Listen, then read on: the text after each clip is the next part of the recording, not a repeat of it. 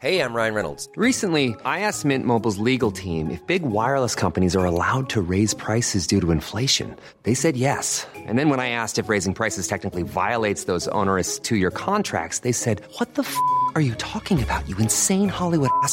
So to recap, we're cutting the price of Mint Unlimited from $30 a month to just $15 a month. Give it a try at mintmobile.com slash switch. $45 upfront for three months plus taxes and fees. Promo rate for new customers for limited time. Unlimited more than 40 gigabytes per month. Slows. Full terms at mintmobile.com.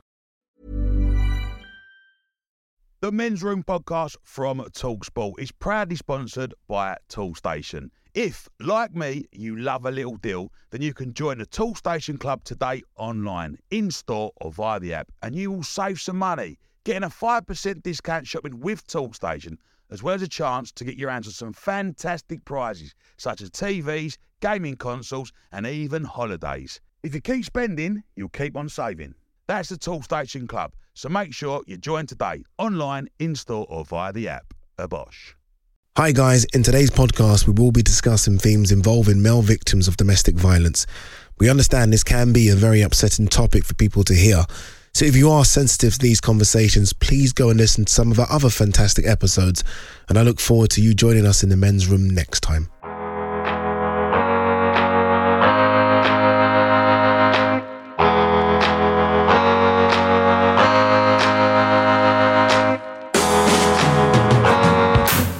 Everyone. I'm Adi Ladipo, and welcome to another episode of the Men's Room, where we discuss everything. You guessed it, men. Um, you know, when we signed up for this, myself and Rory, we wanted subjects that were challenging, subjects that were maybe taboo by some people, and I think today we have just that. Uh, let me first introduce uh, Mark Brooks, uh, chairman of the Mankind Initiative, as charity that for over 20 years has been helping men escape abusive relationships. Mark, really appreciate you coming. Absolute pleasure. Thank you for inviting me. Yeah, Rory, looking forward to this one as well. Yes, I am. I think it's. Um, it- I mean, when we initially discussed doing a podcast like this, it was it was confronting these sort of topics that made it so interesting from our perspective, didn't it? Yeah. So yeah, really am uh, really am looking forward to hearing more about this. And I guess a- a subject for the listeners and the viewers as well. When you think of domestic abuse, Mark, you normally think of the male to the female as opposed to the female to the male. But uh, I think we've seen, especially recently in the trial of Johnny Depp and Amber Heard, you- we've seen that these things do happen and a lot more frequent than people think. Yeah, absolutely. I mean, when you look at the government's own figures, around one in three of all victims of domestic abuse are men. And that ov- obviously includes men in same sex relationships as well. And the, the figures also show that around one in six men will actually be a victim at some stage in their life. So the figures are far higher than people actually realise. Um, I'm pleased to say uh, we're joined by David, a domestic abuse survivor, who has been kind enough now to join us and tell us his story. David, firstly, thank you so much for coming on the men's room. Really appreciate you coming on. If we can, let's go uh, to the beginning. Um, tell us how, how you met your partner and how the relationship progressed. I was living overseas in the early 2000s, um, and we met uh, in, in in that country. Um, and it was my first sort of serious long-term relationship, I guess. So I, I and I think it's important to stress that that I was in. So I was naive, I guess, in that sense, in terms of what a, a healthy relationship should look like, but also out, I was quite outside of the sort of usual family context, the sort of network of friends that you would have around you. Everything seemed at the outset fairly positive, fairly healthy, fairly uh, exciting, and I, I think this is probably common to to to other victims' experiences. Is that that initial period is often characterized by kind of love bombing. Everything feels very positive. The partner is, is very supportive, encouraging, enthusiastic.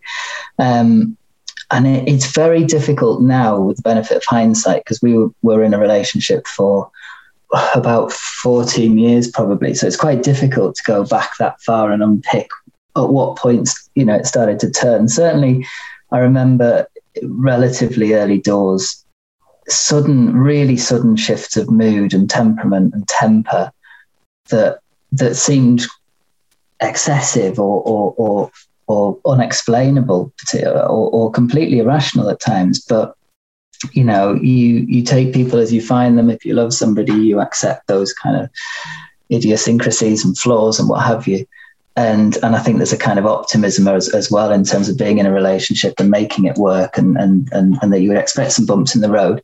Um, we were we were together in, in, and living together in that country for about five years before we returned to the UK, and I think towards the end, um, certainly as we prepared to get married and and and what have you, there was the the the language became stronger, the the, the temper became worse. Um, and there were occasions when family visited where they would sort of say, you know, they would be party to conversations that were going on, and they'd say, "Well, are you okay?" That sounded a bit extreme, you know. And and you, but to my mind, nothing was was particularly um, abnormal. Um, I, I, think the violence started before we before we left for the UK. Um, and and and some of the one of the physical aspects that that persisted throughout. And I think this is sometimes where it started. Those those sort of temper outbursts and anger would would would often be in the evening, and they'd go in towards bedtime. And if there'd been some anger uh, on her part, it would result in her for example, taking away all the bedclothes, taking away my pillow, throwing me out of the bedroom if I tried to get into bed, not allowing me to sleep. Um, David, can I can I can I quickly cut across you? Apologies. Um, was there any part uh, at the time when it became sort of physical? You mentioned it was probably your first serious relationship. Was there a part of you that almost felt like this was part and parcel of relationships? Yeah, yeah, for sure. I, I just, and I think this is this this with the benefit of hindsight, it's kind of been one of the scary things is that is that I reached a point, and I, I remember when eventually separated from my partner, going and, and talking to friends who had essentially no idea that any of this had gone on. And I remember talking to them about what what what had happened, uh, and mentioning the kind of daily occurrence of kicks, slaps, punches, scratches, pushes, which to me had become completely normalized. And I remember this look of absolute horror on my friend's face and, and, and realizing that actually that wasn't normal. And, and I kind of remember turning around and saying, oh, that was, that was just day to day. That wasn't even the bad stuff. That was just what life was like. It was normal to be, to be sort of kicked and, as I say, and punched and pushed and scratched. And that, that wasn't worthy of comment. And, and, and again, I remember we lived with my parents for a time as we were moving back from from overseas, and and I remember you know being um, kicked in the testicles in front of my mother, and my mother being absolutely appalled. And yeah, I just, I was just like, oh no, it's just just a bit angry, just, you know, just a bit stressed about things. And I think, and again, that that became a common pattern that there was always, and I think you know, because people will say, why why stay with that person? And I think because when we were living overseas, it was because of the pressures of that, that society placed on her as a, as a woman. And then it was as we were preparing to get married, it was the stress of preparing for marriage, preparing to move back to the UK. Then when we got to the UK and we, we ended up moving quite a long way from where my family were based, it was about maybe it's the isolation of being there. We've got a small child. It's the pressure of being a new parent. And then it was as we moved back up to be closer to family as well we don't she doesn't really have a friendship network of her own. Perhaps that will help, and then that developed, and the violence is still there. So, so you're you're, you're constantly making excuses for the behaviour. Uh, Mark's here. Mark, yeah. is that something you tend to hear from people both ways? Um, that they will make excuses for their partner for their actions. Yes, absolutely. Um, there's a lot of when it comes to men, a lot of chivalry as well uh, for some men in terms of saying, "Well, what I want to do is help my partner overcome those problems that she's got or those behavioural uh, problems," um, and also a real reluctance to leave the relationship and leave somebody who they feel is vulnerable behind. So that that is a that is a clear issue about making those excuses Also, it's because a lot of men don't want to admit to friends or family um, that they're actually a victim of domestic abuse because of the shame and the embarrassment and the undermining of what it means to be a ma- man. And they're worried about what actually the reaction will be of friends and family and others if they actually do disclose that they are a victim. Dave, when it started to get a lot more serious. You, you, mentioned her sort of abusing you in front of your family. Was there not a part of you that thought, okay, let's just walk away? Like, this is this is enough. This has now become embarrassing because now the family know about it.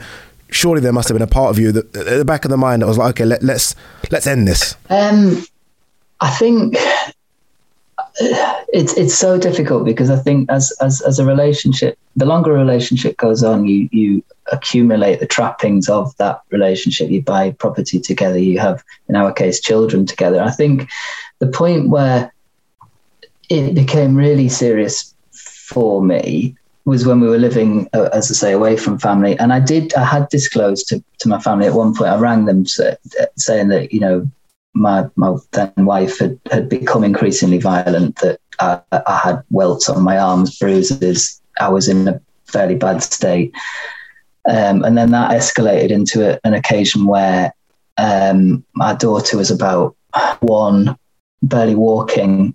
Um, my partner attacked me verbally and, and physically was pushing me and shoving me around the house. At one point, almost pushed me onto my daughter, who was clinging to my leg at the time and then forced me out of our apartment threw all of, of, of my belongings into the communal landing, was screaming and shouting. Um, but interestingly, at that point, I, my my thoughts was was still not about leaving, but about trying to find her the right help. So I, I remember I, I, rang the GP and I said that I I, I didn't want my wife to, to have to go at the GP on her own and be almost presented as you know you've got an issue you've got a problem. It was still about how do how do i help? How do we help? How do we so i went back to my wife and said i've got us an appointment at the gp but this is not about you having a problem. This is about us as a family. How do we make this work? Because even then with my daughter at risk the narrative for me was still about how do we keep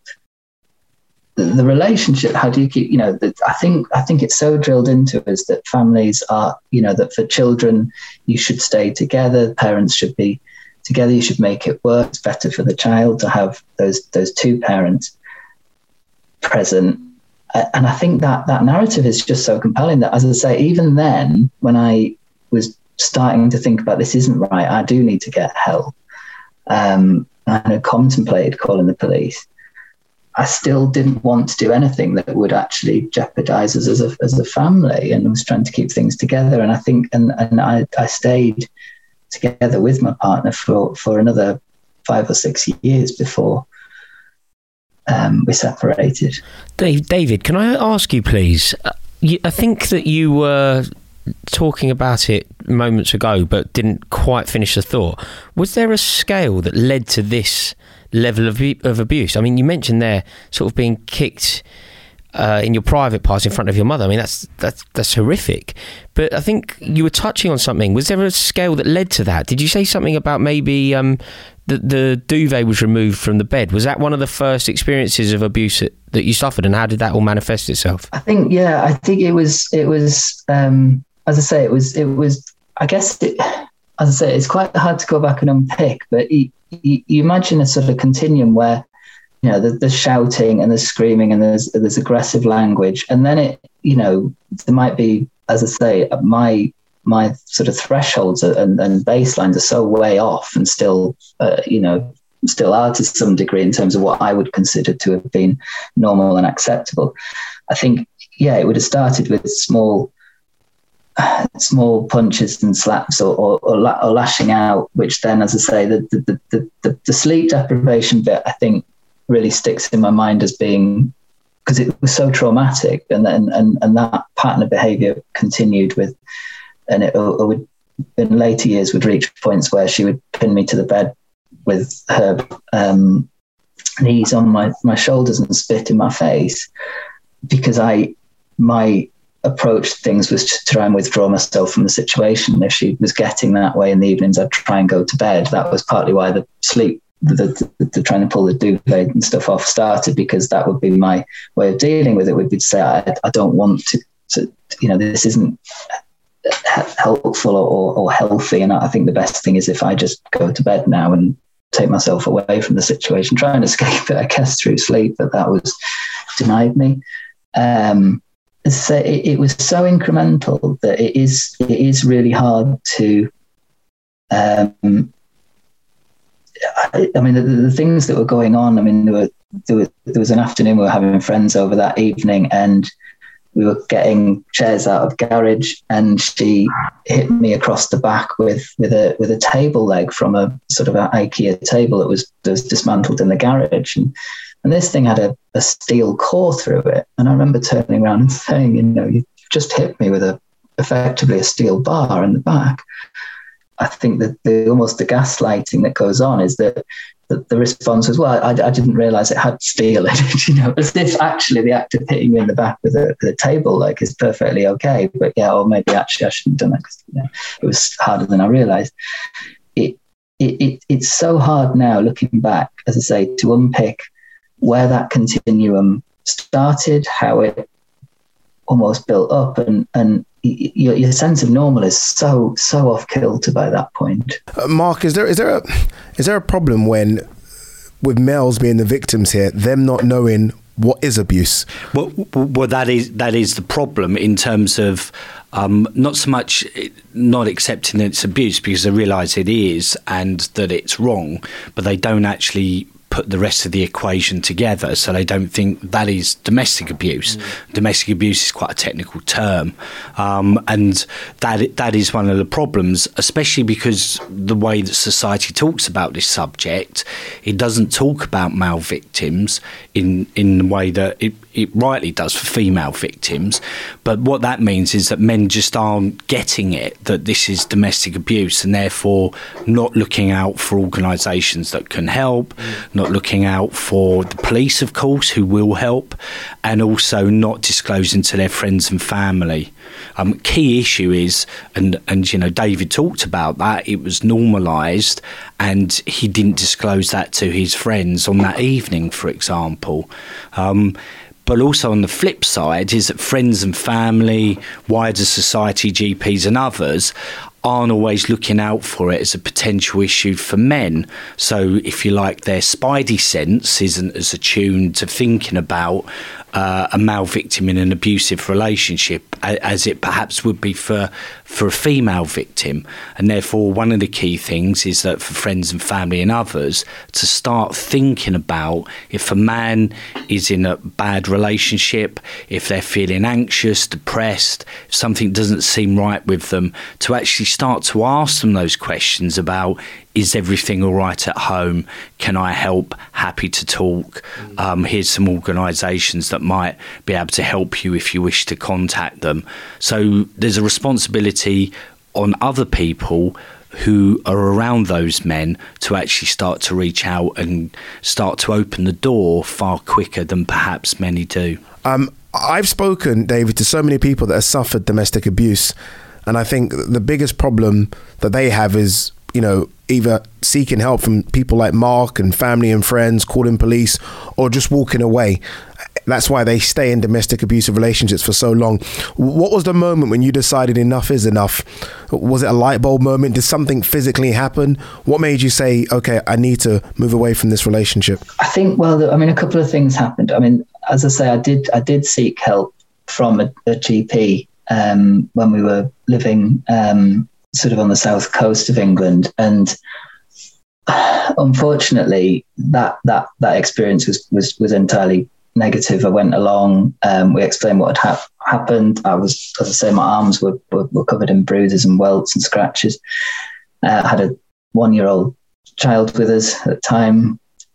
Um, and the GP just kind of said, well, you know, some relationships are a bit, you know, um, tempestuous. Some some people have got cultural factors in their background that mean that they're just more predisposed to being a bit aggressive, shall we say? Um, there are, so there are cultural factors at play. Maybe the you know people who've, who've grown up around uh, abuse and perhaps perpetuating behaviours they saw when they're younger. So essentially, you know, you're just going to have to live with it, get on with it. Um, you know, made worse by the fact my daughter my daughter actually threw up in the in the surgery. And still in my doctor's notes that that that was attributed to stress that she threw up spontaneously, and yet nothing was done. And that kind of just gave this sense of well, actually, you could go and get help, but but what would be the point? You, you know, you really are going to have to try and just soldier on and make this work. So fast forward a few years, and the abuse was getting worse, and I, I would say I was reaching a point where I knew I needed to do something um, because it was starting to endanger my children. You know, they were we would be getting ready for school, and we would be leaving the house literally with me having object household objects thrown at me in the hallway in front of the children and screaming and shouting from my ex and and taking two terrified crying children into school is is a, is, is, is a real wake up call that you know you, th- this isn't healthy. But still my mindset was how do we get help for her? How do we make this how do, how do we make this work? Because uh, my thoughts were still not on escaping getting out. It was still i was still wedded to this narrative i think of you know we should the, the, the family unit would be stronger together and we, we just had to you know make this work. Um, that behaviour escalated very severely, um, and there was a, a, a serious assault on me again in front of one of our children, who ended up escaping the house and running to a neighbour's to get help. How, how old was that child? Uh, seven at the time. Um, but again, she went to a neighbour. The neighbour offered to contact the police, offered me to contact the police. And I still said I wanted to I, it was okay. I, I, wanted to try and make it. Well, I wanted to try and calm the situation, calm my wife down. Well, I was fearful, I guess, of of, of, of what assumptions would be made because of me being a man. If somebody did call the police, would would they come out and assume that I'm I'm bigger, I'm you know taller, I'm the man? It, it, are they going to assume that somehow this is this is bi-directional? That that you know that it I, I, just didn't know. And I didn't, I just as I say, I just wanted to try and continue to make it work. In the end, police arrived at the house and were incredibly supportive. Um, and when I said, I, I, didn't think that you would, well, I thought that you would make, you know, those assumptions I've mentioned, just sort of looked at me and said, look, just, just look at the state. I had, I, I had bruised ribs. I had bite marks on my arm, puncture wounds from where I've been bitten um, was completely dazed and slightly concussed from being hit in the head. Um, and they said, look, you know, we're not stupid. We go to enough of these things to be able to read a situation and, and you're, you know, a, you're very um, badly uh, bruised and beaten. Um, and they took my then wife away. They arrested her, handcuffed her, took her.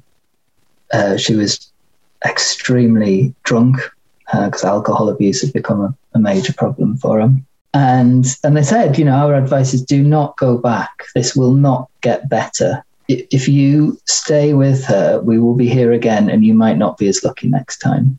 And you know, you have to take steps to protect yourself and to take, protect the children. And I think during the course of that assault, I still remember a moment where it was like a cord being cut um, she was tearing up the kitchen, throwing things, and she'd thrown a series of, of objects at me. And um, she was hefting a, a, a, a, glass, a drinking glass, quite heavy bottom drinking glasses, and she was sort of hefting it in her hand.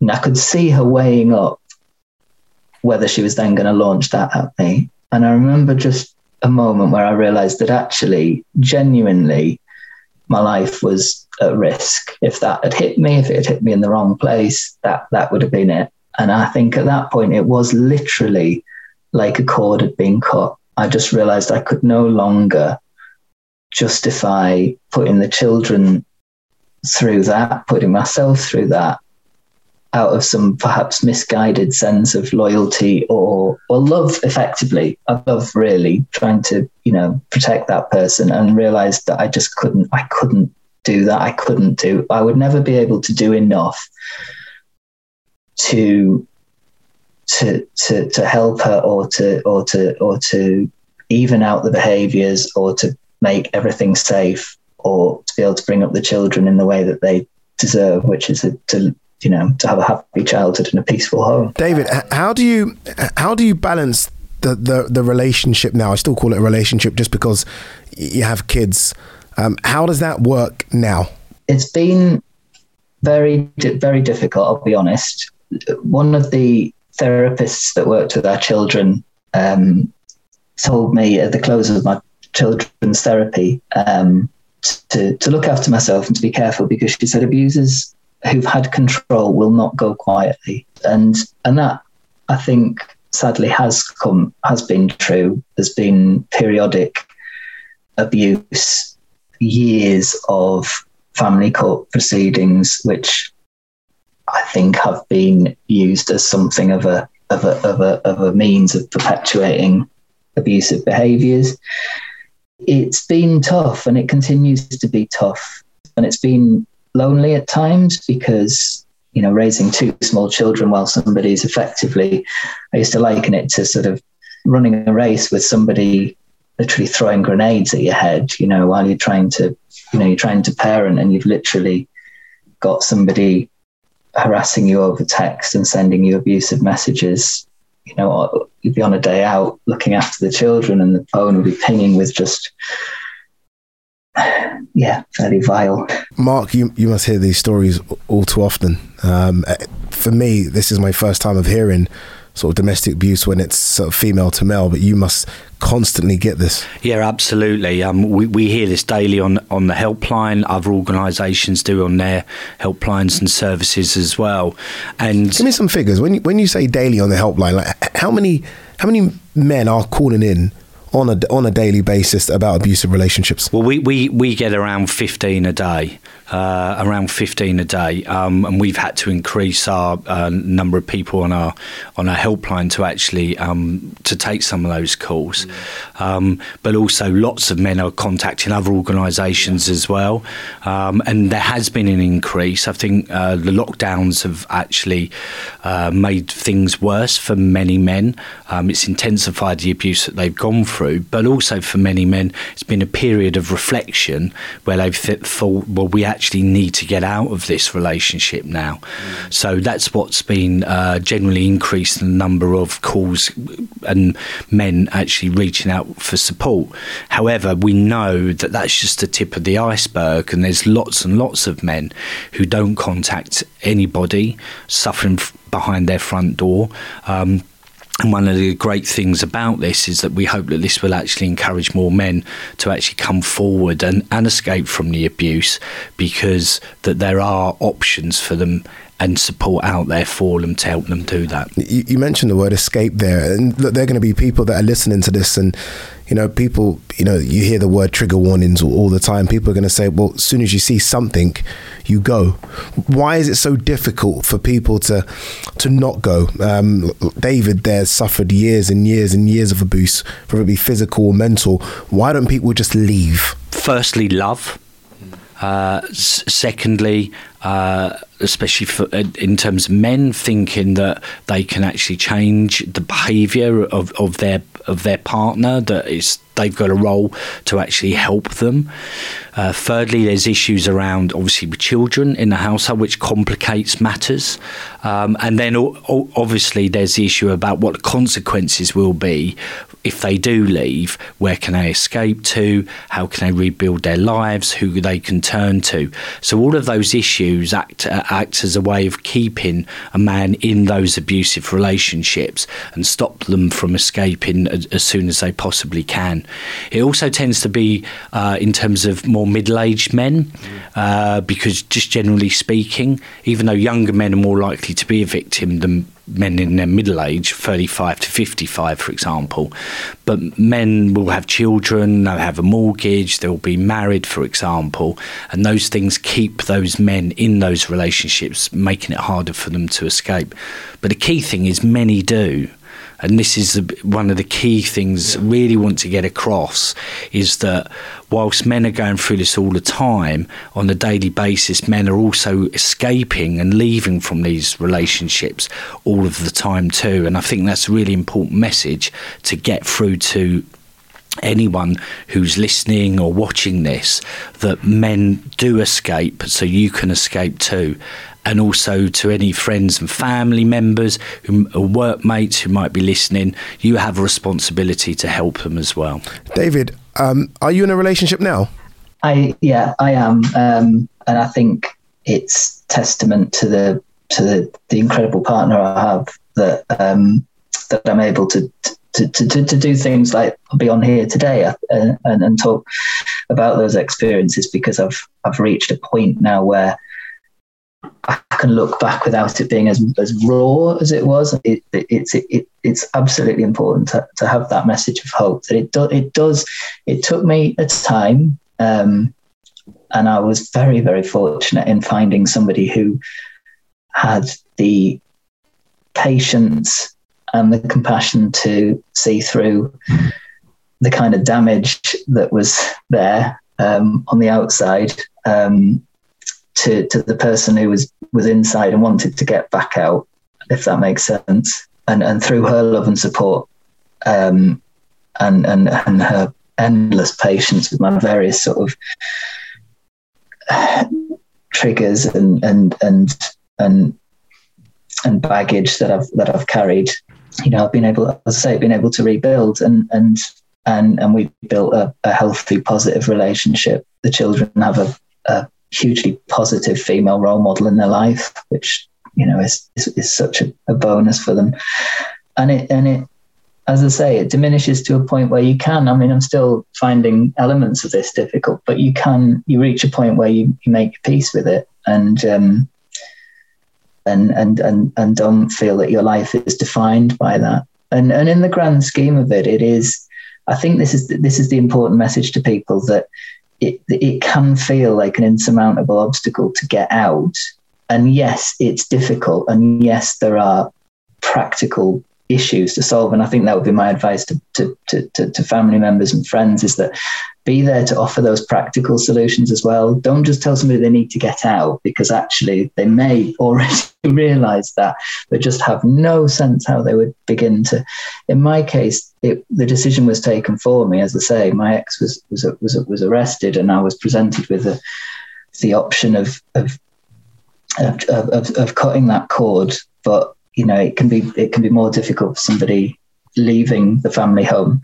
But I think for for victims, you know, it, it's so easy to get into the sense that this is this is your life. Your life's been set on this path, and you're just going to have to live with it and deal with it, and that will be the, the pattern of your life henceforth and, and, and, and until the end. And actually, life is such a a long, a, a much longer, hopefully, journey that you know, in the grand scheme of it, those years I lost to that abuse and the, the years that I lost in in rebuilding are hopefully just a small fraction of, of, of my actual life's journey. Um, and, and, you know, the, the, the, changes I've been able to uh, experience over the last couple of years since I met my partner have been absolutely transformative. You know, we're in so much of a better place. I'm in so much of a better place. Um, it can, it can happen and, and it's not ever worth tolerating and suffering that that that level of abuse. David, um, we can't thank you enough for coming on. I uh, really appreciate the honesty uh, and how open you were as well, and um, and congratulations on the relationship you're in now.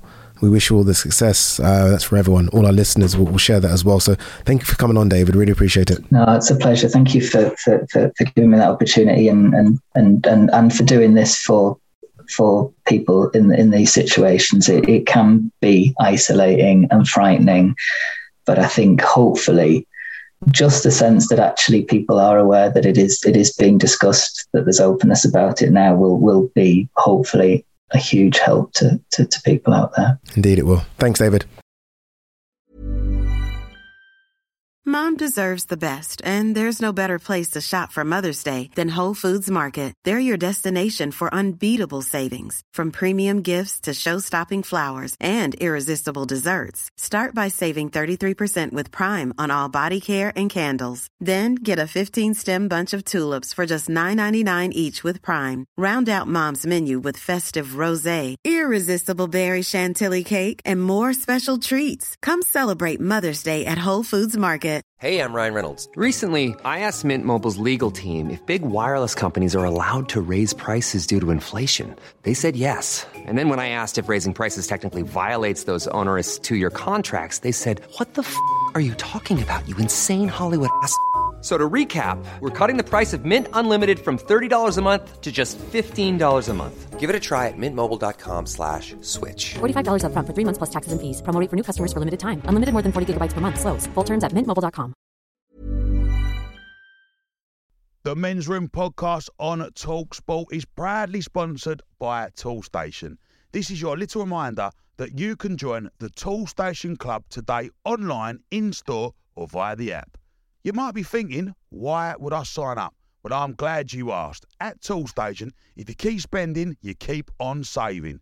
Signing up means that not only will you get a lovely 5% discount shopping with Toolstation, but there are thousands of prizes to be won. So that's the Toolstation Club, so make sure you join today online, in store, or via the app. Uh, Rory, obviously, look, you were listening to that intently. Uh, what do you make of it? It's actually scary, isn't it? It's scary because also for somebody for somebody like me who's lived particularly in this conversation, a very lucky, fortunate life. I've never had any experiences. As far as I know, nobody I know has had any experiences of this. It's a bit of an eye opener, is an awakening here because I would never have.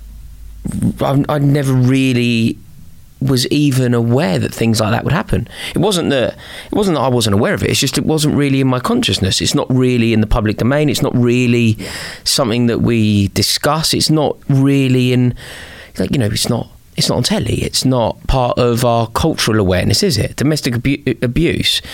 I think the general consensus, if you were to ask people about in which direction does domestic abuse, abuse flow, I think a lot of people would think it were one way traffic. So yeah, it's a it's a very eye-opening, shocking story for me to hear that because the the, the level of violence directed it's it's yeah it's half blown my mind. I didn't think it were possible. Mark, has that Johnny Depp Amber Heard case opened up a bit more? Uh, Um, obviously, look, millions of people viewed it online uh, on YouTube and other social media platforms, and I do wonder if there are men watching that that was like, one second, that's kind of what's going on in my relationship, and it's out there now. I can now talk about it and not be afraid to talk about it. Yeah, absolutely, and I think I think that case has really helped male victims um, recognise if they're in an you know abusive relationship and what some of the behaviours are, and also that, that there's help out there. But also, a help I think it's really helped change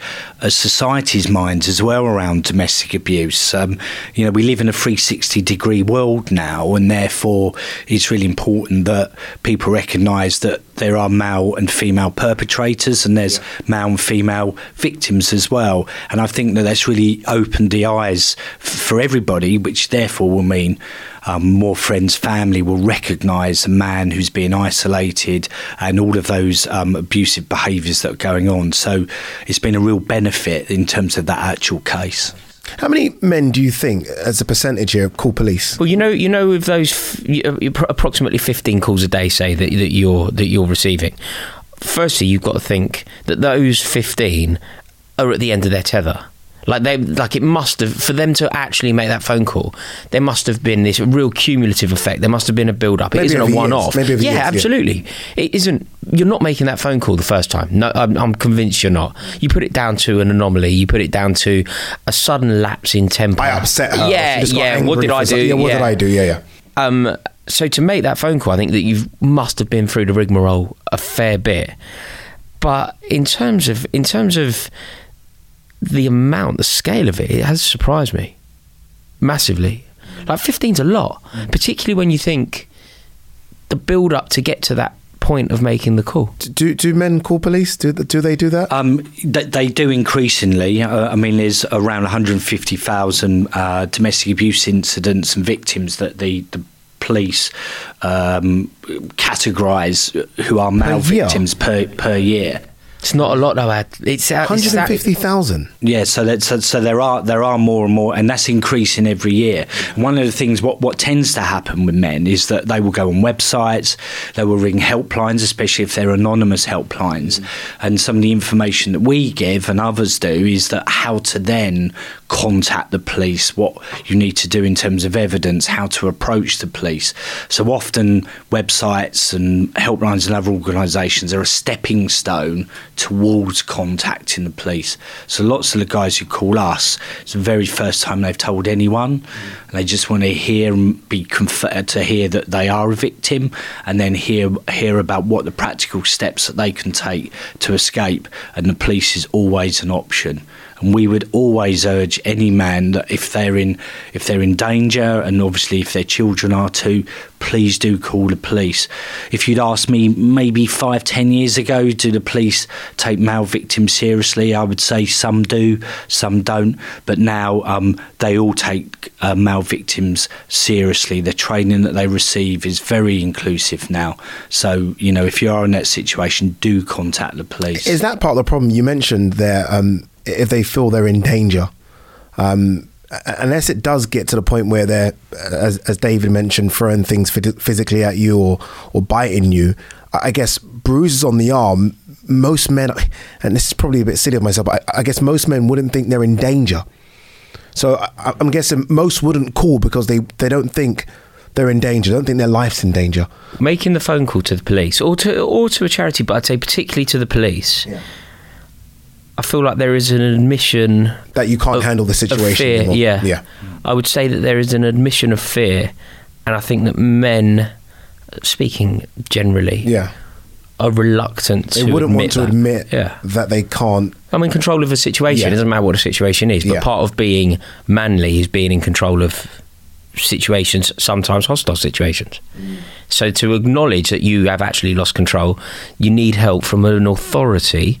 And then remember, there's other connotations with calling the police as well. It's it's grassing. It's it's it's a whole nother thing, isn't it? You're opening you you're, you're opening your door to a whole different world. Yeah, especially if you have kids. So Ye- you've probably gone to a friend, a best friend, maybe. You've then maybe gone as far as going to a family member, Yeah, and then you've gone to the police. So the police is the last straw. Yeah, So I- although, although, do you know, do you know what? It might almost. I'd, I'd say anonymity in this situation would be quite key to people preserving anonymity, and it, you know, when you're opening up to a friend or a family member about this, Difficult, isn't it? difficult. Which means you're never having, you're never having that barbecue round. You know what I mean? You're never having that Christmas day again. You're never having. As soon as you've told a friend that that happens in your life, Changes changes the way the whole look at it, so dynamic is changes. But yeah, I mean, I, I think when It shows, when there's children, it shows how a bit- difficult it is. Mm. And and this is both sides of domestic abuse. It shows how difficult it is Mm. that when you do make that phone call, have that conversation, it's done, isn't it? I can understand why a, you can understand a why guy some people particularly would find it stay very silent. difficult. Yeah. and do you think? I wonder. It's very difficult to to deduce the data here, isn't it? But it's impossible for us to know how many cases aren't reported. That's a ridiculous question to ask you, isn't it? Um, generally speaking, there's around three quarters of a million men a year who are victims of domestic abuse, according to government data. Right. But so few are actually being supported by the police or, or local services. Hmm. Many of those men will be able to escape from the relationship without actually contacting anyone, and that's why anonymity and websites are really important in terms of um, in terms of uh, information, or they will contact friends and family, um, and and they will help them escape. So a lot of those men aren't in touch with the services, if you like. So um, there's far there's far more than anyone actually realizes. The, the o- the other issue is is really about helping um, for those friends and family to start opening those conversations up, and and that will be a continual theme throughout your podcast about how just to start asking a question, but not necessarily really probing mm. initially, just to say to a man, if you need help or is that okay, that man will think actually someone else has realised there's a problem. In my relationship, and I won't necessarily tell them now, but I might look for an opportunity in a week or two weeks' time, and then uh, then they will start to disclose, disclose a lot more. And it's also about building a team uh, around you to help with that planning and, and, and escaping. So you don't need to tell the police or uh, the accident emergency or a GP or, or anyone, but um, it's, it's important to actually start to disclose to other people that you trust that um, that there is something wrong and actually that they can help. Trouble help calling you. the police is, you know, if you if you make that phone call to a to, if you make that nine nine nine call, what are you trying to achieve? the end of the relationship. I think that's that's almost the that's almost um, in my head the way I view it anyway. That that's now me saying I don't want this relationship anymore. Like, I want everything to come tumbling down. Yeah. I want everyone to know. I want everyone to find out. And if the police find out, that's it. Because that's my way of doing it. Because especially, and maybe this is me looking at it from an African culture standpoint, but I, I've known people to be in relationships and they get abuse, and then but you'd almost be told to kind of you know get through it. You know, There'd get be- through it. there'd be a lot of that, definitely. There'll be a lot of that from everywhere, right? Just get through it, get through it. I think once you tell the police. It's almost gone to that extreme Yeah. where there is no getting through it. This is it. Yeah, absolutely. I mean, when the police are, are, are called, then that's when the man has actually made that final decision that enough is enough. Um, but it's an important step to take because if you've tried every other avenue, um, then that is the place to go. Also, we we get lots of neighbours. Uh, we also get friends and family calling the police on, on a man's behalf. And again, we would really urge that if you think somebody's in that situation, then please don't shy away from the police. We know men whose lives have been saved because neighbours have called the police. So, you know, it's really important that, you know, to think about this as a, as a collective thing, that we need to work together on behalf of all victims, both male and female. Addy, if I ask you completely honestly here, no judgment at all. Prior to this conversation today, prior to this, two weeks ago, if you're in a pub and you met your mate, and your mate said to you that his missus the previous night had hit him, how would you react? probably like, come on, dude. It- it- honestly, if, if we're being brutally honest, we're like, oh, come on. Like we we talking about, you know, it, almost be like that. I wonder what emotion generally people would feel. You know, talking to friends, I think that certain groups, certain fellas, I think there'd be an element of humour to it. I think there'd Yeah. be an element of entertainment to it. yeah, I think that people's acknowledgement when it's this way round, it would be it would be virtually the exact opposite. If it you know if it was the situation was reversed, it would be everybody you know, And it- that's the, the, why- the whole situation would freeze, wouldn't it? that's why I mentioned the Johnny Depp situation, just because I mean, prior to it, when when it was mentioned that Johnny Depp was saying he was abused, um, people were laughing, and then you see how that changed, the mindset changed when they heard the How degree of the and- abuse, and the way that like, she was "Wow." talking Yeah, people were yeah. like, okay, one second, this is now Well, serious. she was So- playing. She was playing to the stereotype as well, wasn't she? Yeah. She said, "Well, good luck. Good good luck saying." I'm, I'm a, how on earth could I have, have Yeah. abused you? Yeah. Mm. She was almost conforming to the question that I just asked you. Where yeah, yeah, yeah. How people would view it. Mm. Yeah, yeah. Um, and, and you know, you see, it, you know, in that case, Johnny Depp, you know, a lot bigger than Amber Mm. Heard, and again, it does conform. Um, if there is someone listening, watching right now, and I'm sure there will be, uh, especially with the stats you read out, that has suffered abuse or is suffering abuse, what would be your best piece of advice for them? Well, well firstly, I would uh, look at our website, mankind.org.uk. I would also look at um, confiding with trusted friends and family. And also, if you're in immediate danger, please do call the police. The last message, if I may, just to repeat that there are thousands of men going through this every single day, but there are also thousands of men who are also escaping. So if you are in this situation, you can escape too. Please, please, you can escape. Many do. Mark, really appreciate it. Thank you very much. Um, difficult one, that wasn't it? Um, but again, these are the kind of subjects that we want to discuss on Men's Room. This is why we've set this platform up to have people like Mark come on and David to call in. Uh, look, thank you so much for joining us. Uh, Remember to keep up to date with all our podcasts. Remember, you can download this as well wherever you get your podcast from. Toolstation are the proud sponsors of the Men's Room podcast on Talksport. Join the Toolstation Club today online, in store, or via the app, and you will save some money, getting a 5% discount shopping with Toolstation, as well as a chance to get your hands on some fantastic prizes, such as TVs, gaming consoles, and even holidays. If all that isn't enough, then remember, if you sign up, then you will get loads of exclusive discounts that aren't available anywhere else. That's the Toolstation Club. So make sure you join today, online, in store, or via the app. Selling a little or a lot? Shopify helps you do your thing however you cha-ching. Shopify is the global commerce platform that helps you sell at every stage of your business. From the launch your online shop stage to the first real life store stage, all the way to the did we just hit a million orders stage. Shopify is there to help you grow. Shopify helps you turn browsers into buyers with the internet's best converting checkout. 36% better on average compared to other leading commerce platforms because businesses that grow grow with Shopify. Get a $1 per month trial period at shopify.com/work. shopify.com/work.